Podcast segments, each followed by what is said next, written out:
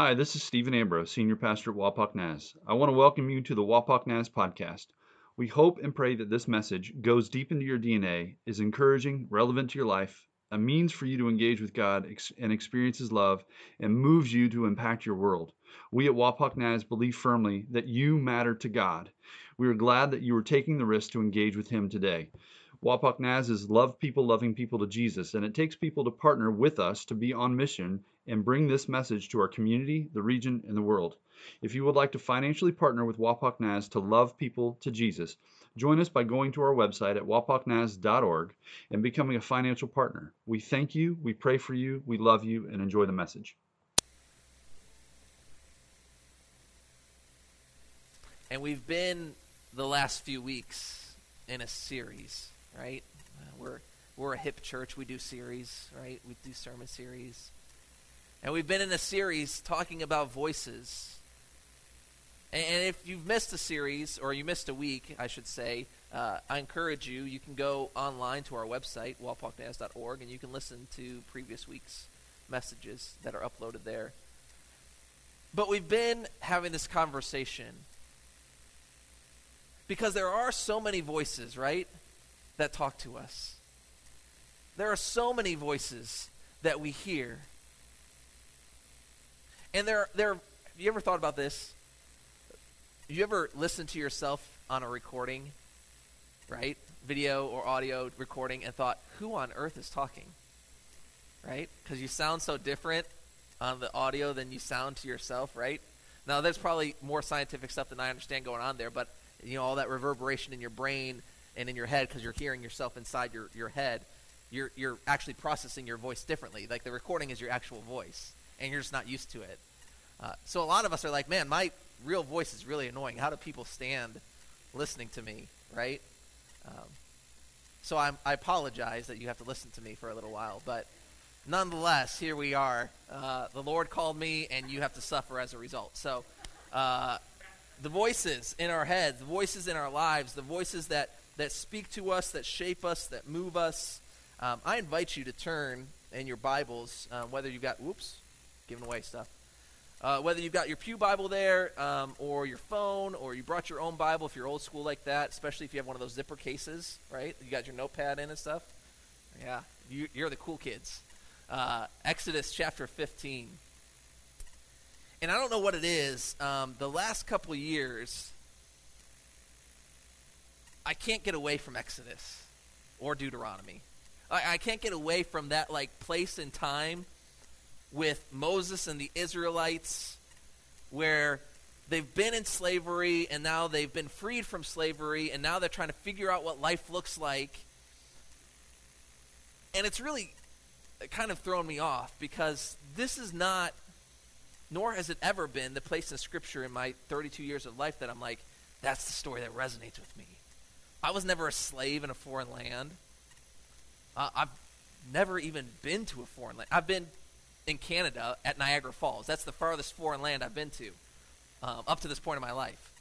Uh, that will change soon, but. but I've never been displaced like that. I've never been in that kind of uncertainty. And for all intents and purposes, I've always lived in an environment that I really felt like I could do whatever I wanted to do as long as it was, you know, legal. But for whatever reason, Exodus has been the story that's been sitting in my soul and ruminating. And I continue to come back to it and I continue to work through it. And so as, a, as I was preparing for this message, I was like, I'm not going to preach out of Exodus. I'm just not going to do it. I'm going to find something else. I'm like doing word searches like voice of God. How many Bible verses say voice of God, right? Uh, Google searches. And I'm like, no, this isn't going to work. Um, and Exodus just kept coming back to me. So here we are in Exodus chapter 15. Moses and the Israelites, uh, like I, I precluded, have already escaped slavery, right? They, they've fled from Egypt. Uh, the Pharaoh has changed his mind and said, Hold up, what did I just do? Uh, I'm going to go after those guys because I shouldn't have let them go. That was all my free labor. And so he chases after them. Moses and the Israelites come up to the Red Sea, and they say, Oh, this is it. We're doomed because how do we get across here? There's no way. That big old army that's chasing after us, they're going to come. They're going to either kill us all or just bring us back to slavery. So either way, it's not going to be very good for us. God parts the Red Sea. They walk across on dry land. He closes the sea up behind them and swallows up the Egyptian army.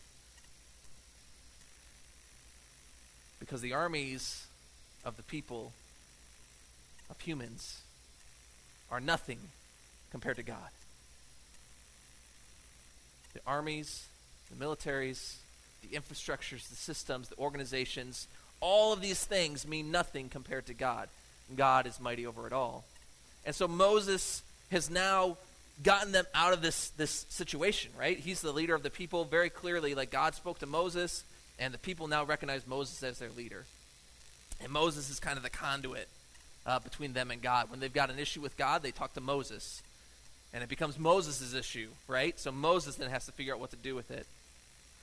So let me read for us out of Exodus 15, uh, starting in verse 22 and then going through 27. Then Moses led Israel on from the Red Sea, and they went out into the wilderness of Shur. They journeyed for three days in the wilderness without finding water. They came to Marah, but they could not drink the water at Marah because it was bitter. That is why it was named Marah. The people grumbled to Moses, What are we going to drink? So he cried out to the Lord, and the Lord showed him a tree. When he threw it into the water, the water became drinkable. The Lord made a statue and ordinance for them at Marah, and he tested them there. He said, If you will carefully obey the Lord your God, do what is right in his sight, pay attention to his commands, and keep all of his statutes, I will not inflict any illnesses on you that I inflicted on the Egyptians, for I am the Lord who heals you. Then they came to Elim, where there were twelve springs and seventy date palms, and they camped there by the water. You see, it's interesting because even right after, right after escaping captivity, the Israelites found something to be upset about. Have you ever been there? Right after deliverance, already there's another issue. Right after that answered prayer, right after that solution, right after that fixed thing, there's always something else wrong.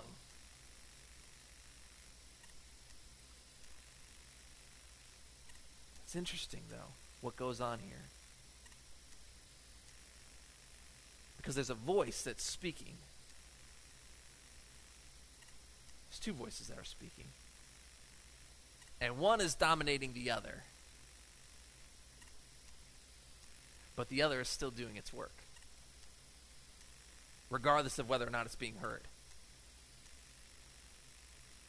Switching gears for a second in the span of, of recorded history, right? Audio, video, that sort of thing, there are some voices that are very recognizable. Now, sorry to say, boomers, I probably am, I'm not going to hit all of your recognizable voices because I'm a millennial, so I'm going to do the millennial thing and just focus on myself for a second. it's okay. Gen Xers, you'll be all right too. You'll get some of them. So there's some voices, right, that we recognize, that we know, that when we hear it, we know immediately who that is, right? One of the ones that comes to mind is Matthew McConaughey, right? That Texas drawl, that all right, all right, all right, right? That was good. That that was better than my practice, so I'm glad that one was the recording. I, so, and, and I have a confession about Matthew McConaughey. I might have shared this before. I don't remember who I shared it with, but here again, I'm the pastor, so you're stuck with me.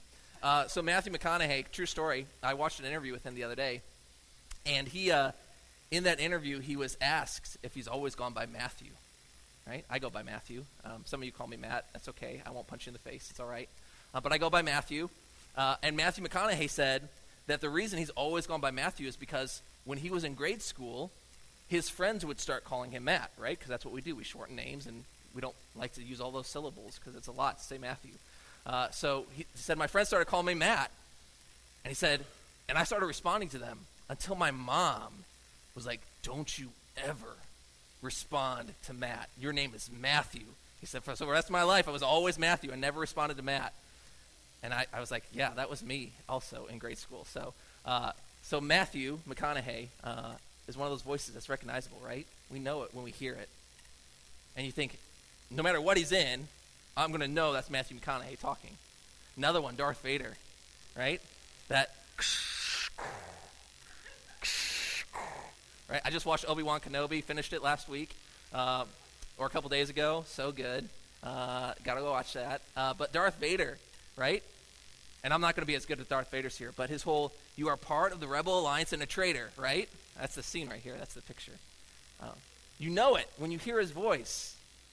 And you think there's no way I could not recognize Darth Vader's voice. It's so recognizable, it's so iconic.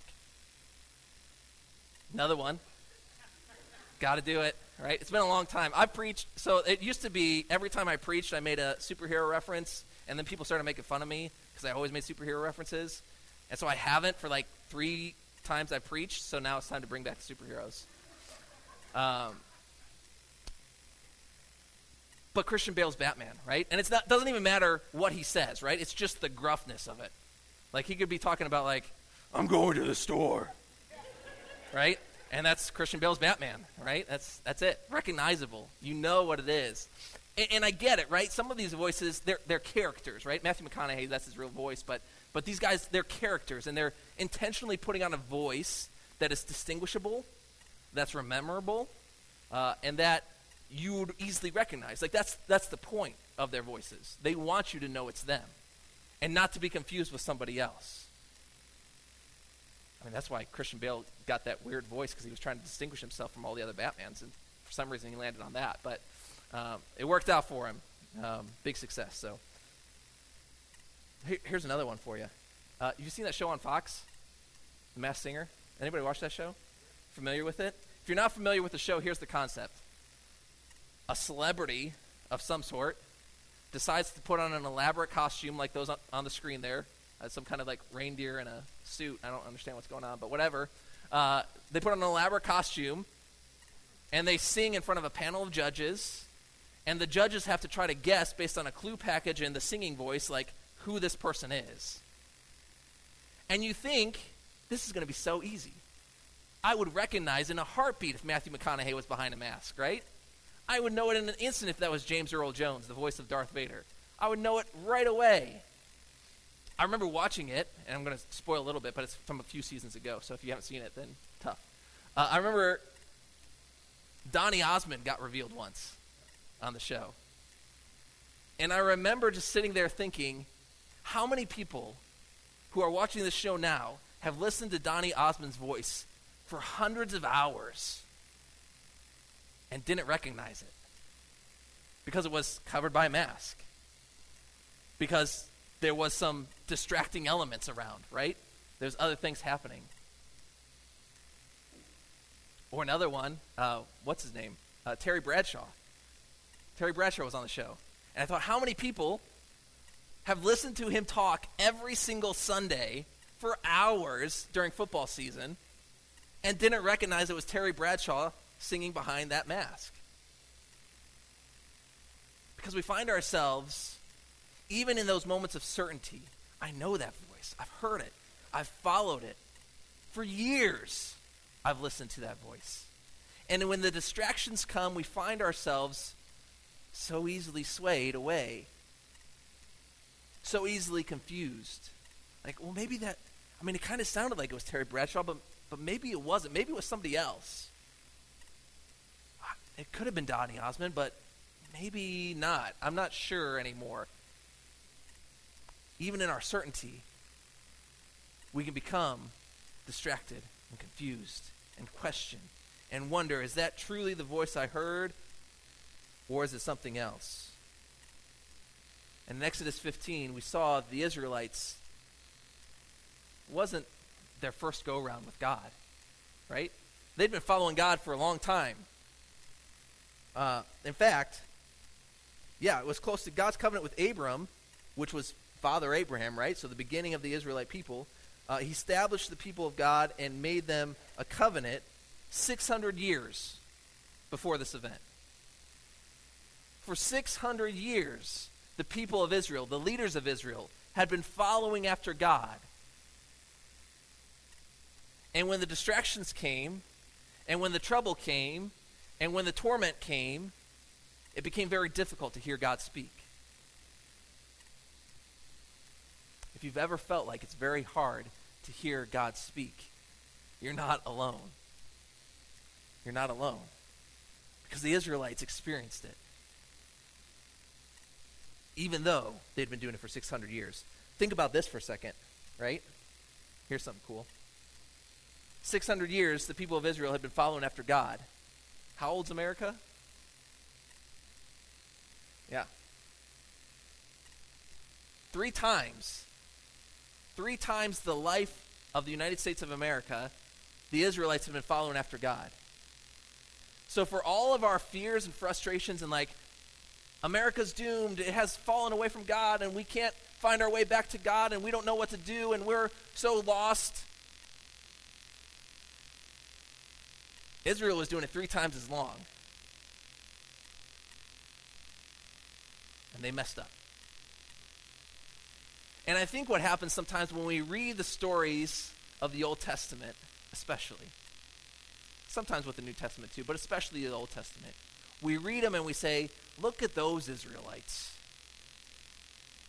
God kept showing up and giving them all these answers, showing up all these miracles, and they still didn't get it. What a bunch of knuckleheads. Good thing I'm not like them. And I think there's there's two reasons we have these stories recorded. One is is so that we can learn from them and say, "Wow, they really missed the mark there. They really messed up on that opportunity. They should have seized that moment instead." And two, it's to be a mirror reflecting back to us. Because in all the time that's passed, all of the advances of civilization, all the developments of humanity, were not all that different than the Israelites. Life isn't all that different. Yeah, they didn't have internet and Facebook and TikTok and all those things. But life's not all that different the value of life, the purpose of life, the meaning to life is not all that different. And so when we see the Israelites messing up, I think sometimes what we need to do is we need to pause and say, Am I doing that too? Not just that was bad for them, but like, am I doing that as well? Have I made the same mistake? Have I done the same thing? Check out what it says, Exodus 15 24. It says, So the people grumbled against Moses saying, What are we to drink? We don't have any water. Moses, what did you do?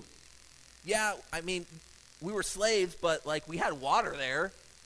And now we're going to die of thirst. I'm not totally convinced that the issue here was just about water. We need water to survive, right? Absolutely. And God provides them the water at the end of this petition and this request.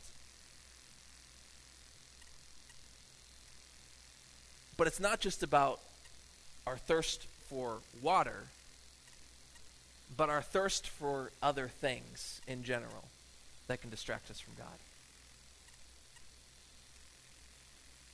Is your thirst distracting you from hearing God's voice?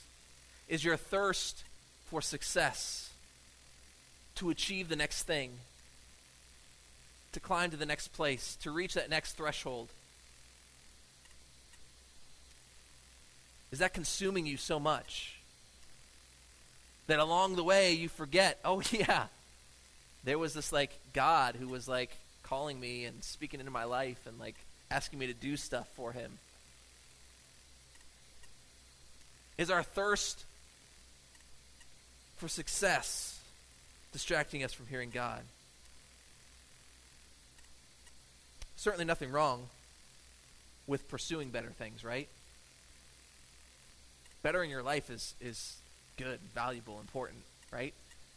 And we better our lives so that there can be less distractions, for one, but two, so that in those blessings that we receive by bettering our life, we can then bless others, right? And we can do that out of the abundance that God has given us, right? We, we pursue better things, right? We don't just allow all of the awful things in life to happen to us without anything. But is our focus on the achieving in order to have that authority, that position, that right, that earned respect? Or is it so that we can use that to help those around us, marginalized, the oppressed, the hurting, suffering?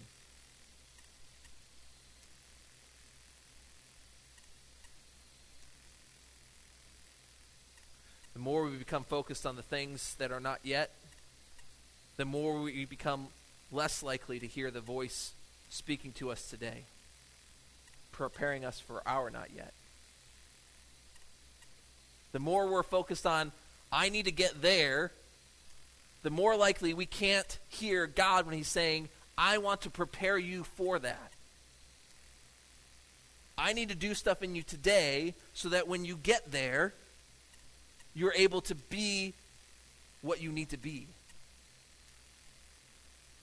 But we're so aggressive at getting where I need to go that we forget the preparation along the way. God prepared the Israelites for something better. Verse 27, remember, it says, Then they came to Elim, where there were 12 springs, 70 palm trees, and they camped there near the water. God didn't just, give them a little bit of water. 12 springs, right? That's a lot of water. And then 70 palm trees, right? So not only did he give them water, but he's like, hey, get it. It's hot. Here's some shade. Go camp out under the shade a little bit, cool off, drink some water, relax a little bit. Don't need you getting dehydrated. Like, you got work to do. See, while the, the Israelites were distracted by their wanting to achieve and wanting to advance and wanting to have and wanting to earn and wanting to, to have life the way it's supposed to be, just all perfect, in the moment of preparation, they weren't ready for what God was calling them to do. They weren't ready. And God said, I want to prepare something better for you. About six weeks later, after this happened, everyone started complaining again. Go figure. This time they were hungry. And we can choose to forget the faithfulness of the voice when we allow the voices of dissatisfaction to become the dominant voice. Look with me, Exodus chapter 16 verses 2 and 3. It's just another page over. Six weeks later, the entire Israelite community departed from Elim and came to the wilderness of Sin, which is between Elim and Sinai, on the fifteenth day of the second month after they had left the land of Egypt. The entire Israelite community grumbled against Moses and Aaron in the wilderness. The Israelites said to them, If only we had died by the Lord's hand in the land of Egypt, when we sat by pots of meat and ate all the bread we wanted Instead, you brought us into this wilderness to make this whole assembly die of hunger. Wow. Now, I don't know about you, but if you've ever found yourself leading a group of people for any kind of organization or committee or whatever, that's bad news right now for the leader, right? Like, those people are upset, and they're united in their upsetness against the leader. They're putting it all on him.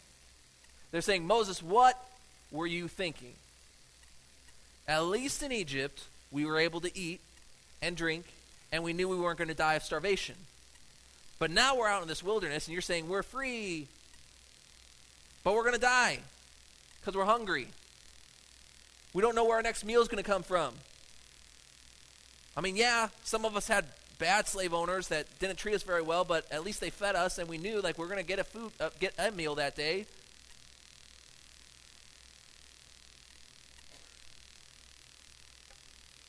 just a few weeks before, the Israelites threw a little little temper tantrum, right? And then God spoke and revealed himself to them and performed a miracle, complaining about what are they going to drink, and now it's a full-blown meltdown. We should have stayed in Egypt. Have you ever felt that way? As you've advanced in life or you've moved on to a new thing, God has called you to something and you said, Yes, Lord, I'll do that. And He brought you there and you're like, this is way worse than it was before. I thought you said you're going to do good things, blessings, those kind of things. This is worse. I don't know if like you got a switch flipped over there, like you didn't you got the reverse rather than the good. Like if you want to fix this God, do something because this is not what I signed up for. And I imagine that their fears are feeding off of one another. Right? We know this happens in a group. One person speaks up, a little dissatisfied, a little fearful. They get a second person to speak up. They kind of ramp it up a little bit. Yeah, no, this is really bad. Third person comes in. No, it's you don't understand. Like it's so bad. Fourth person comes in. This is a catastrophe, right? And we just keep escalating, escalating, escalating. You watched any politics in the last 10, 15 years, you've seen it happen a million times on both sides because we're all guilty of it because we're all humans. We ramp up and we escalate and we fear and we, we throw frustration and anger and, and we blame and we say it's your fault and how dare you and why could you do this and how come And Moses is now left with an ununited people that he's trying to bring someplace. That he's trying to be faithful to God because God has said, I want the Israelites to go to this promised land. And he's trying to be faithful to these people because he loves these people. They're his people. But they're so disjointed, so ununified. Or maybe they're unified against Moses, which is disjointed and ununified. That the voice that is speaking the most, that is dominating the culture and dominating their life and dominating their world, isn't the voice of God. It's the fear of the unknown. Like, yeah, they said we're hungry. But you can tough out being hungry if you know you're going to eat in an hour. Right? It's not the end of the world. I know some of us get hangry. I get it. But if you know my next meal's coming, even if you're hungry, you're like, it's okay. Like, I'll get through this. Because my next meal, it's on the calendar, it's on the on the timeline there. I know when it's coming. So for the Israelites, it wasn't that they were just hungry. It was bigger than that It's the fear of the unknown. Is fear of the unknown keeping you from hearing God's voice?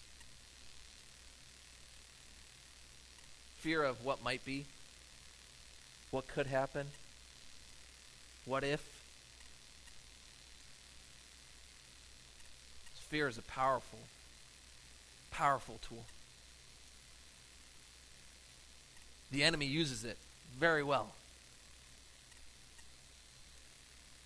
And even in moments when we feel like we're speaking out of courage or bravery, sometimes we're actually speaking out of fear. Sometimes when we hop on social media and we're like, man, this is brilliant. This is just what needs to be said. Everybody needs to hear this, right? And I get it. I'm guilty of this too. and we think, I'm speaking the truth, I'm speaking in courage, I'm speaking against the, the voices of fear and frustration, and what we're actually doing is we're presenting fear just in another package.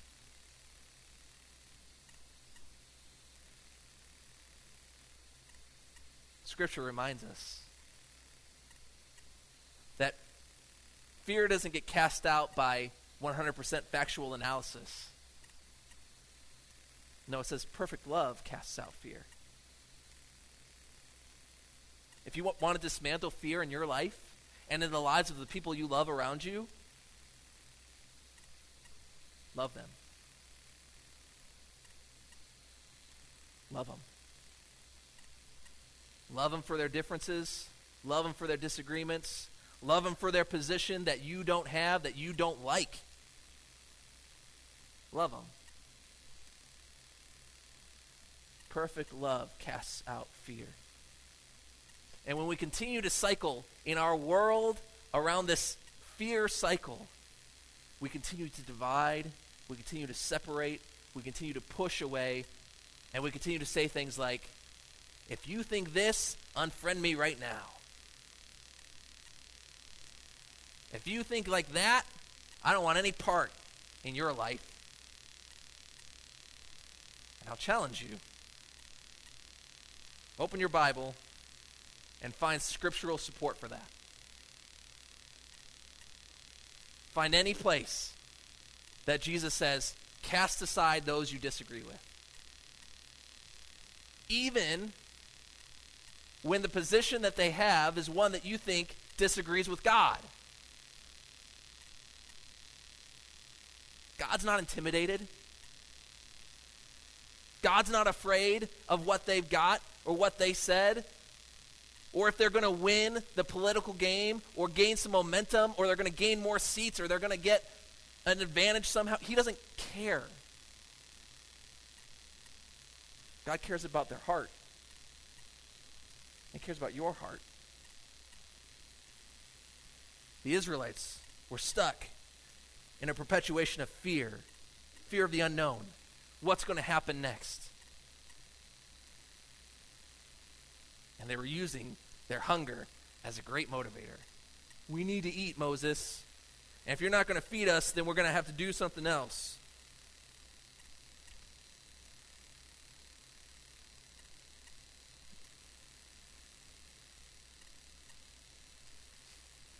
Like I said, I think sometimes we look at Scripture as a rule book of do's or don'ts, lessons learned, and there's some of that in there. We can certainly learn something from the Israelites.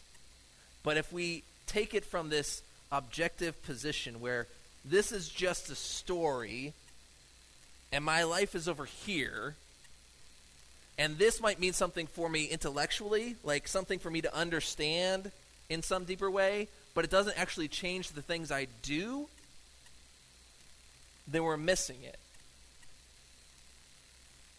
We're missing it. The Holy Spirit isn't just about you gaining knowledge and intellect. The Holy Spirit isn't just interested in you gaining factual data to regurgitate and argue against other people who disagree with you. The Holy Spirit is interested in life transformation, in redemption, in reconciliation, forgiveness and hope, love, peace, joy, patience, kindness, goodness, faithfulness, all those. So, what about it? What about this? This story here that we see the Israelites fearful of, of the unknown and afraid of the things that are distracting them, thirsty for success and position and to just get where they're supposed to be. Are the voices of fear and uncertainty so deafening in your life that you aren't hearing the voice of God? And you're sitting there saying, But I want to hear God's voice. But you're allowing those to speak and override God's voice. But the story we, or the thing we see here in the story of the Israelites is that even though the Israelites weren't listening to God, God was listening to them.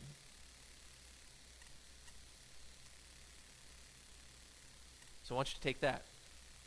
Take that nugget with you. And know that the fears and the uncertainty can be deafening and distracting from you hearing the voice of God, but even if you are not listening to the voice of God, even if you have blocked him out because of the way you have let other things in, God is still working for you. God is still producing springs and palm trees for you because he hears you. He hears the pain. He knows the frustrations and the fears. Check out what it says in John chapter 10. It's on the screen. It says, My sheep listen to my voice. I know them, and they follow me. I give them eternal life, and they shall never perish. No one will snatch them out of my hand. This is Jesus talking here. And Jesus makes it very clear that those who know him know his voice, right? We are the sheep he's referring to there, right? And it's not the politicized sheep that we've done in our culture. This is in all goodness and graciousness. We are the sheep following the shepherd, the good shepherd. Jesus makes it clear that we know him and we know his voice. But it's also true that there's much that can get so loud that it overwhelms his voice. And unless we are intentional in honing our ears, tuning them in to Jesus' voice, we'll miss it. I can tell as a parent, I know when it's my kids cry and not another kid's cry because I know their voice, because I'm tuned into it. But when I'm tired and when I'm at home with my wife, and I know that my wife's a good mom and she'll take care of our kids, and I want to sleep, I can tune them off. And maybe that's just a dad trait, I don't know. But I can tune them off and go to sleep. Because I trust that my wife's going to take care of them. And we can do the same with God. We have to hone him in, tune into him, and allow him to be the prevalent voice in your life over the voices of others. So I challenge you this week to commit yourself to God's voice. How do you do that? Turn off the news. 24 7 talk news that has the pundits telling you what to think, how to believe, who's your enemy, who's wrong, and why we're right. Stop listening to it. I'm not saying be ignorant about the things going on in the world. We need, we need to be informed and we need to have knowledge about stuff happening and we need to be involved in some of it at certain places. But I'm personally convinced, this is, this is Matthew talking, personally convinced that one of the worst things that's happened to our culture is 24 hour news. Because there's not enough news to fill 24 hours. And then people just talk. And they tell us what to think and who to believe and who's wrong and who's right. Turn off the news. Log out of your social media. Do a fast. Have a Sabbath from your social media. The sound bites that tell you how to think and who to like, put them away. And open the scriptures and ask God to speak to you. Ask God to speak to you about what life is supposed to look like, what holiness looks like. Ask Him to speak to you so that He might speak through you against the fear and the uncertainty. Ask Him to fill you with love and grace so that you might pour it out into others. Because the blessings of God were never intended to just be for personal gain.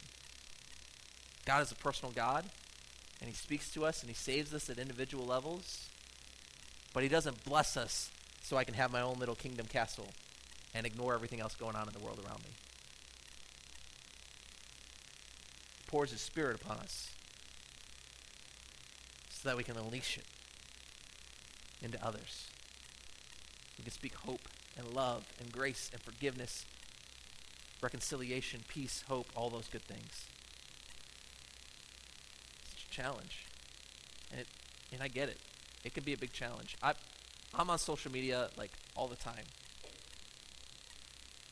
I get it. Some of us this is just kind of a way of life. TV turns on, cable news. That's what's on the channel. I never change it from that channel. That's just that's not me. I don't have cable, but but I get it. Like that life, totally get it. We fall into our habits and our routines. This is not an easy thing to do, although it's literally very simple, but it's not easy. Does that make sense? Literally very simple, but it's not easy. But if you truly want to be transformed, if you truly want God's voice to be the dominant voice in your life, and you truly want people thousands of years ago to read your story and not look at it the same way we looked at the Israelite story, then you need to allow God's voice to be the dominant voice in your life so that you can share it with others. You stand? We pray today.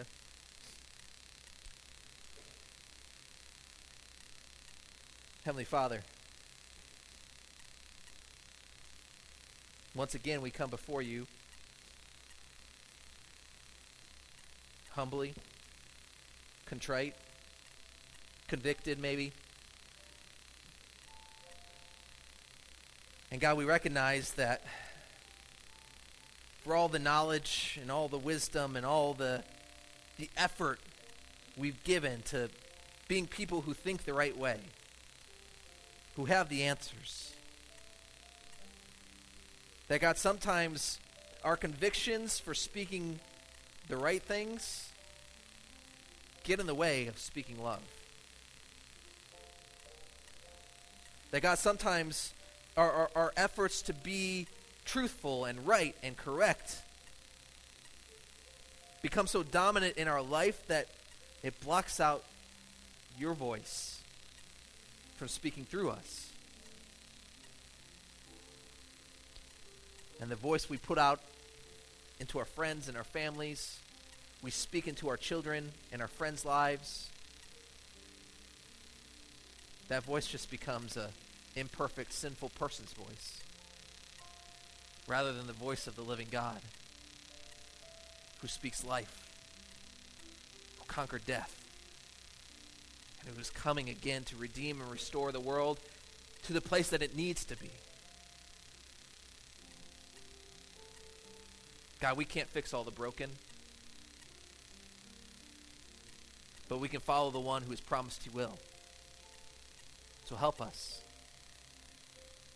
Help us to be filled with your Spirit, to speak your love and your grace into the difficult circumstances, to not be dissuaded by the fears and the uncertainty that were peddled, but to find comfort and hope in the King who is coming. Jesus, we love you. We thank you for the things you've done and the things you are going to do. And may you help us to become more like you today than we were like you yesterday. For it's in your name we pray. Amen. Amen. May you love the Lord your God with all your heart, all your soul, all your mind, and all of your strength. And may you please love your neighbor as yourself. Go in his peace today. We'll see you soon. Thank you for listening to the Wapak podcast. We hope you are moved deeply to step into God and the hope and future He has for you, and that you are moved to be salt, light, and yeast in your community and to love people to Jesus.